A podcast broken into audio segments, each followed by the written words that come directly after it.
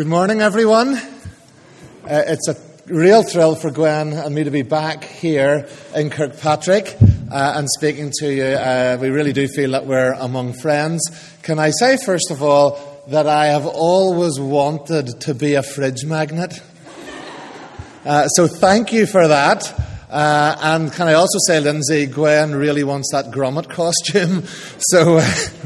But it's good, it's, good, it's good to be here and to share a little bit from God's Word, but also say a little bit about what is happening uh, in Greystones. Uh, we've been there uh, just under five years, so in some respects it's not very long. Uh, in other respects, we've long enough to us, to, for us to have really seen God's hand uh, at work. Uh, Greystones, for those of you who don't know it, and when we left Kirkpatrick to say we were going to Greystones, a lot of people said, Oh, I used to holiday down there, and a few people even said, I met my wife or husband down there at a Christian holiday. Well, some of the old Greystones is, you know, is, is different now. Things have changed, but it is still a beautiful place to live. And if you just uh, look at the first couple of slides, uh, I guess uh, thinking of beaches and nice uh, hill walks, uh, uh, on, a, on a morning like this uh, will have you rushing down there. But let me assure you, Greystones is probably as cold today as it is here. Uh, and that's our church on, on the left. It's won lots of awards. The town has won lots of awards for being the most beautiful place to live with sports facilities and restaurants and beaches and various other things. And you might be sitting thinking, well, why on earth are we supporting Monty and Gwen to go down and just live in a wonderful place like that? Uh, it has its drawbacks as well. I've often said that Greystones, I, I call it leisure central. Um, if you're aware of the fact that, you know, although for us in Greystones, some of the news we've been hearing, you know, flags and riots and all of that seem a world away. Um, for ministry purposes, there are different challenges. Um, in this day and age, when people will maybe decide to come to church, people who profess faith even to come to church, maybe if there's nothing better to do. Uh, let me tell you, there's always something better to do in Greystones. Lots of things. So for to be involved in the community and to really seek to uh, look, reach out requires a level of faith and commitment um, that uh, has maybe been difficult at times for us uh, to engender. Uh, however, there's uh, many ways in which, when we came to Greystones, we found a lot of changes from the sort of ministry that we had been uh, used to. Uh, there was uh, a level whereby people said, you know, we'll come for an hour on Sunday morning, but there was nothing else happening. Uh, there was maybe one woman's Bible study and a, an occasional uh, Bible study from time to time. Nothing in the evenings, no youth work, no outreach, nothing like that. And the expectation was, well, come down and, you know, you know it's good to have someone here to, to look after us for a few years.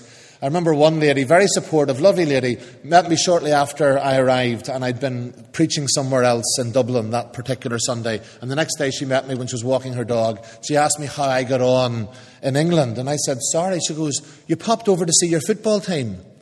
I says, No, actually, I was preaching in another church in Dublin. Oh, she says, I was wondering where you were, and then I turned the telly on and saw your football team playing. I thought, oh, sure, that's where he'll be, and doesn't he just deserve it? Uh, so, you know, carte blanche to pop over to the Etihad Stadium anytime I want, and nobody would have complained. Let me reassure you, I didn't do that. Uh, and what is happening now? Well, we've seen some amazing encouragements.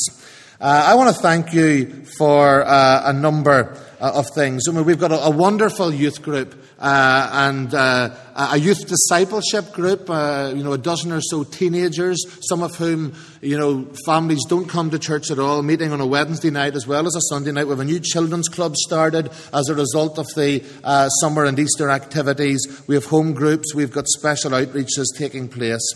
Uh, and an awful lot of that, I have to say, really is due to the different levels of help that you at Kirkpatrick have given us. Uh, as you will see here, I want to thank you first of all for help. You'll see a familiar face on the left there. And for the last three Easters, we have benefited from people from Kirkpatrick, uh, maybe just one family at a time, coming down and helping us with a small Easter club.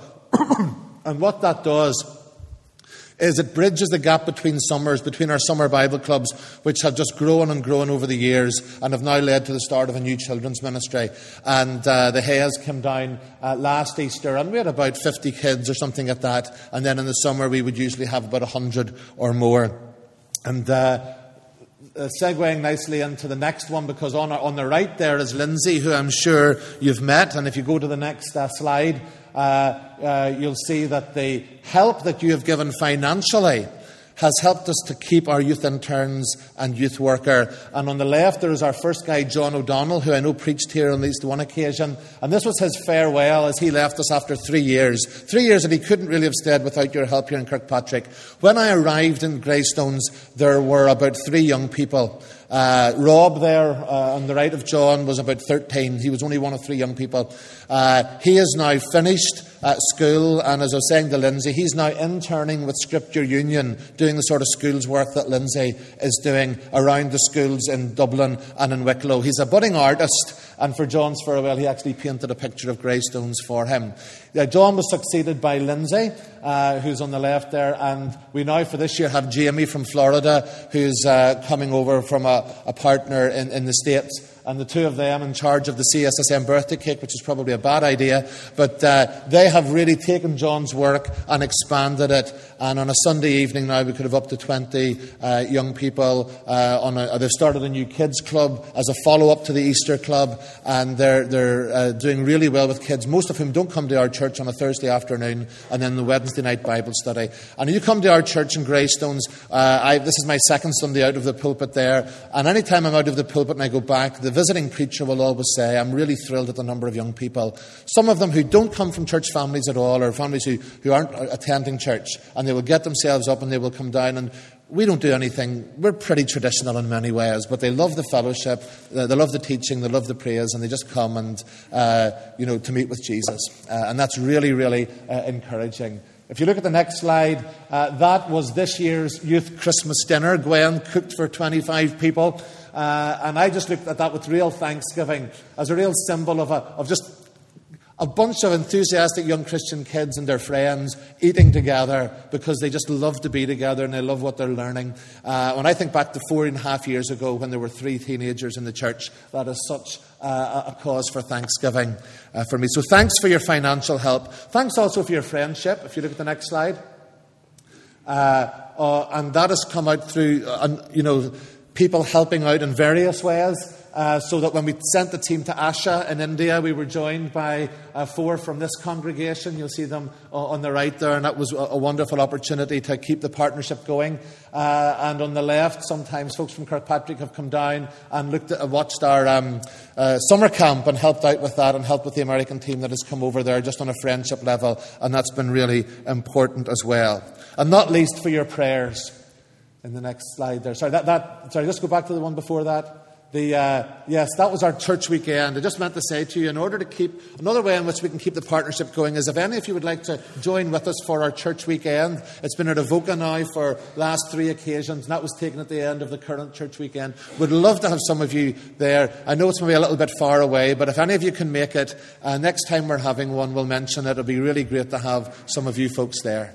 And then your prayers uh, for our outreach. This, uh, this was our, a play that we did on our Christmas carol service, an idea we took from Kirkpatrick. We invite the local traders and we give them a buffet, and then we, we have a carol service that they take part in doing the readings, etc. And this year, uh, I spoke after doing a short drama, and those who were in India will recognize Anna, who really had been on the fringes of church life, and then she came to India with us, and now she's one of our core young people and was accepted into membership and profession of faith last uh, two Sundays ago. So we're really delighted, and pray for events like that where I'm still going around the town and people are asking me and talking to me and thanking me for the carol service and all that happened there. And we're thrilled at the ways in which this has uh, helped us to go from strength to strength. So, is there, you know, can we put our finger on anything? I mean, the early days were difficult. The early days we were thinking, you know, there is no expectation here. And then suddenly, and I'm sure it's as a result of the fact that because of your help, we kept our youth interns and your prayers uh, as you looked at your fridge and as you remembered us. Uh, I think over the last uh, 12 to 18 months, we've experienced God's encouragement. Uh, and we, didn't, we haven't done anything special other than seek to be, be faithful and uh, obedient to Him. But of course, it's not about us, it's about the message, isn't it? It's about Christ. It's about how he takes an amazing message and applies it and transforms it to people's life. And that's just what I want to leave you with uh, this morning. I want you to look at this episode in John chapter 8. And I want to ask you the question Do you feel abandoned? Do you feel maybe abandoned by those around you? Do you feel abandoned by friends? Do you feel even at times abandoned by God and abandoned uh, by the church? Uh, if so, I want to remind you of the grace that changes people, which is at the heart of our message in John chapter 8. Now, you will, those of you who have been uh, alert, will have noticed that in John chapter 8, it says at the top that uh, this is a, a, passage that's sort of uh, disputed in, in, in, a lot of Bibles. Uh, I'm not going to go into that now, but sufficient to say this that it is a manuscript issue, it is not an authenticity issue. It's a manuscript issue, of which there were many at the time the Gospels were put together. It's not an authenticity issue. There is ample evidence that this belonged to the, to the series of Jesus' uh, sayings and Jesus' events that were eventually compiled into the various Gospels. And if people say, ah, well, you know, it was added in later, etc., uh, let me just make one comment about that. If one thing characterized the early church, from those of you who have looked at that period, the first few centuries. It was a particular harshness and sternness about sexual sin over and above other types of sins. The disproportionate attention that the early post apostolic church gave to sexual sin. So one would think that uh, if the early church was trying to manipulate the Bible, that this is exactly the sort of story they would have left out rather than have added in. And so we come to this story uh, of Jesus' dealings with this woman who had been caught uh, in the act of adultery. And what I want us to look at is the amazing difference it is between finding ourselves at the mercy of other people, at the mercy of ourselves, even at the mercy of religion, and finding ourselves at the mercy of Jesus. An immense difference. First of all, look at the story and look at the tactics of the Pharisees and the scribes. There were tactics of entrapment, of deceit, of hypocrisy. They were trying to trap Jesus. They were stretching even their own legalism to the limit. They were misusing their God given law. It says, for example, that the woman was taken in the act of adultery. Now, this wasn't a compromising situation. This wasn't inappropriate behaviour. This was a, per- there were other laws for that. This was actually calling in a law that stated that the, the couple actually had to be in the act of sexual intercourse, which of course would mean that there would have been a man there as well. Where was he? Nowhere to be seen. This sort of offence could have been ruled in private. But because these people had no heart for the woman and they were out to trap Jesus, they dragged her into public disgrace. That made her stand, verse 3 literally means made her stand in full view. And then they misquote the law. They said, Moses commands us to stone such women. Stoning was a particularly harsh form of execution. It was not mentioned in the law for this offence. And of course, it wasn't just the woman, but both parties that would have been found guilty. They were determined to get an answer from Jesus. Because if he had said, don't, he would have been siding with the pagan Romans who didn't regard this as a crime. If he had said, Yes, go ahead and stone her, he could have been charged by the Romans for causing an unlawful death, as well as undermining his own teaching and aligning himself to a kangaroo court. And so, at the heart of this accusing group was a desire not for the woman's welfare. She was expendable, she was collateral damage. In their determination to catch Jesus out, they were shamelessly harsh towards her, while Christ was gentle. They wanted to disgrace her in public while Christ wanted to lift her up and speak into her heart. So, how were Jesus' tactics different? Well, first of all, he shows appropriate contempt for religious hypocrisy and insincerity. He shows appropriate contempt for religious hypocrisy and insincerity. He initially ignored them. It says he started drawing in the sand. Can you imagine how infuriating that would have been for the Pharisees and the teachers of the law? You know, it's a little bit like trying to get an answer maybe out of a teacher or out of a politician, and they're not even listening to you. They're playing away on their mobile phone as if they hadn't heard you, minds elsewhere, not acknowledging your presence.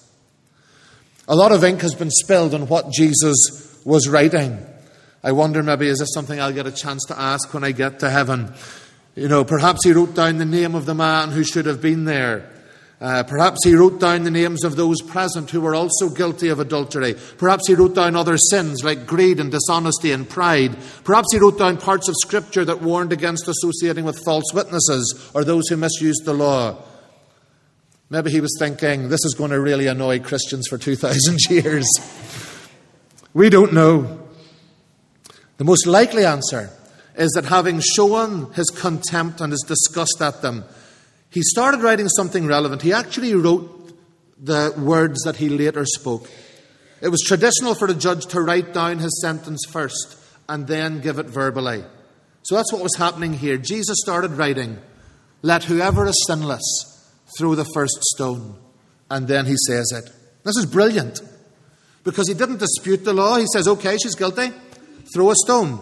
But he stipulates who should do it because normally it would be the witnesses who would do it. But if they were false witnesses, then they also would have stood condemned under the law. The oldest and the most experienced would be held the most culpable because they would have influenced the crowd. They were the leaders. And that is why, when they realize that they're backed into a corner, they leave, starting with the eldest. They grasp the dilemma they were in because it wasn't any longer about Jesus. They had to ask themselves do we want to be responsible and liable under our own law for somebody else's death? And so Jesus both upholds the law, that unfaithfulness, that adultery, that any form of unfaithfulness under the law was punishable, ultimately by death as a breach of a holy covenant. But he also insists that the one who passes judgment should be innocent. The one who executes the sentence should be innocent. They must be a competent witness. And here we see mercy and truth meeting, justice and righteousness and love interacting perfectly. If they were looking for an absolutely just system where all sins, all deviations from the law were punished and carried out to the extreme degree, Jesus could have done that. But the people would have known that if that was the cause, they too would have been under punishment for their own sins. Jesus undermined their selectivity, the bits where they chose the parts of the law they wanted to apply and ignore the others. And he caused them to go away fuming because he had got the better of them. And so they leave in a type of humble procession, tails between their legs, and the woman is left totally abandoned. Literally, when it says that she has, she has left, the word is for, uh, for having been left on her own, that she was literally abandoned. But what a wonderful type of abandonment that is abandoned by her accusers, abandoned by those who would condemn, abandoned by those who hated her and disgraced her and caused her fear and shame, abandoned by those who would shout guilty at her, but not abandoned by Jesus. He stops writing. I love this because he knows right well what's going on. And he's riding away and eventually he looks up with mock surprise and he goes, Oh, where's everybody gone? Where are those who would condemn you? Is there nobody here? No, sir, there's not. Then neither do I. And you see, that's the radical comment. Because you see, Jesus had every right to condemn her. If they needed a credible witness, he could have been that witness. For whatever was or was not going on in that bedroom, God knows what was going on. If they needed an innocent witness, he could have been that witness. If they were looking for someone without sin to cast the first stone, he qualified, he could have done it. But he didn't. Why not? Was he going soft on sin? Was he saying the Old Testament law was wrong? Well, we know from what he said later that he wasn't soft on sin. He says, Dear, go. Have the power to be different. Leave it behind you. It implied that she was indeed guilty, living a life characterized by a series of illicit relationships. But Jesus says, No more, enough. But his heart was for this woman the one who was used and abused, the one who, though guilty like the rest of them, had been made a scapegoat. His heart was for her. But we also know much more clearly that he wasn't soft on sin from something else entirely. He could actually let her go. Even though he was meant to fulfill the law, he could let her go without any punishment simply because one day, not too long in the future, this innocent witness, this one without sin, would take her punishment on himself. Just as he would take the punishment that should have been meted out to the conspicuously absent man, and the punishment of the trumped up witnesses, and the punishment of the lying elders and leaders, and the punishment of all those that had dragged this poor woman in her shame and humiliation and semi nakedness into the public square with their misplaced offended sensibilities. Your punishment, my punishment, he would take it on himself, he would pay. It was raw justice that these men wanted. Sin must be punished. And Jesus says, Yes, take the law. Take even the most merciless and harsh and unyielding parts. Make sure justice is done. But don't punish this woman. Punish me instead. I can take that. I can ask that. I can ask what no one else can because I've lived the perfect life. I have fulfilled the law. I have obeyed it. Now let me fall under its curse. So that let me be abandoned, let me be disgraced and humiliated and dragged semi naked in public humiliation into the courtyard and beaten and have crown of thorns in my head. So let me take the sin of all adulterers and all thieves and all self righteous Pharisees and all religious hypocrites and all sectarian bigots and all who would seek to use God and the things of God and the law of God and misuse the scriptures of God to abuse other people. Says Jesus, I'll take it on myself and I will die. I will become sin that they can be free to go and sin no more. I will become the ultimate scapegoat for everybody else, like this woman who's been made a scapegoat by religion and those who fail to see or take responsibility for their own guilt. That's what the cross of Christ is all about. Do you see it? Jesus has fulfilled the law. Jesus forgives, so why do you not? Because I probably think it's not the people around you that condemn you the most sometimes, or even the church, although you might think that sometimes. In my experience, personally and pastorally, it's most often ourselves. You feel you're being condemned by others because you condemn yourself. You feel unworthy because you've told yourself so many times in so many situations that you're unworthy. And if anyone is likely to see you as unworthy, then surely it's God. Why would we condemn ourselves when God doesn't? Why would we stay away from His people and His fellowship when He invites us? Why would we think that our sin and unworthiness was so great that even the blood of Jesus can't cover it? Why blaspheme God by believing that although that woman could be touched by grace, that although Paul the murderer and Peter the denier could experience His grace, that somehow we're so different that we can't? No, friends, it's different being in the hands of Jesus. Because in his hands, he looks at you and he says, Who condemns you? Because I don't. And I do even more than that. I ask you to do something that I never ask people to do, where I don't first give them the resources. I ask you to go and be different. Live deliberately. Live differently. Sin no more. Choose life and true purity and true freedom. Get out of here and live. That's what he said to this woman. He didn't just forgive her, he empowered her, he raised her up, he gave her back her dignity. Because that's what he does with us all. And week by week by week in Greystones, this is simply the message I preach. This is simply the message our young people hear from our youth interns. This is the message that I sat in a coffee shop uh, not two weeks ago with a guy who'd come to one of our outreach services and asked to, to meet with me afterwards and sat and explained this to him, a, a born skeptic. And I said, listen, whatever your intellectual issues or problems, we can talk about those. But at the, at the, at the heart, as I, said, as I said to a woman, the first hour of the new year I spent in a New Year's Eve party, and not expecting that from, from midnight to 1 a.m. I would be involved in this sort of conversation uh, with, with someone. It, it hasn't happened before, but it was a wonderful instance where I just said, you know, when you go to bed at night, can you be assured that you are loved by the one who made you? And um, we took it from there. Uh, and this is the message that changes lives, folks. There is no condemnation for those who are in Christ Jesus. Because through Christ Jesus, the law of the Spirit who gives life has set us free from the law of sin and death. Hallelujah. Stuart Townend has written a wonderful song. Sometimes we, we've used it at communion time in Greystones. I'll put the lyrics up here because I'd love you to see them. It's the invitation. Uh, it could be an invitation to communion, but it's more an invitation to fellowship with Christ and looking forward to the great feast that is ours in heaven. The words are this Come, all you vagabonds, Come, all you don't belongs, winners and losers, come, people like me. Come, all you travellers tired from the journey, come, wait a while, stay a while, welcome you'll be. Come, all you questioners looking for answers and searching for reasons and sensing it all. Come, all you fallen, and come, all you broken, find strength for your body and food for your soul. Come to the feast, there is room at the table. Come, let us meet in this place with the King of all kindness who welcomes us in with the wonder of love and the power of grace. Come, those who worry about houses and money, and those who don't have a care in the world. From every station and orientation, the helpless, the hopeless, the young and the old. Come, all believers and dreamers and schemers. Come, all you restless, just searching for home. Movers and shakers and givers and takers, the happy, the sad, and the lost and alone. Come, self sufficient with wearied ambition. And come, those who feel at the end of the road.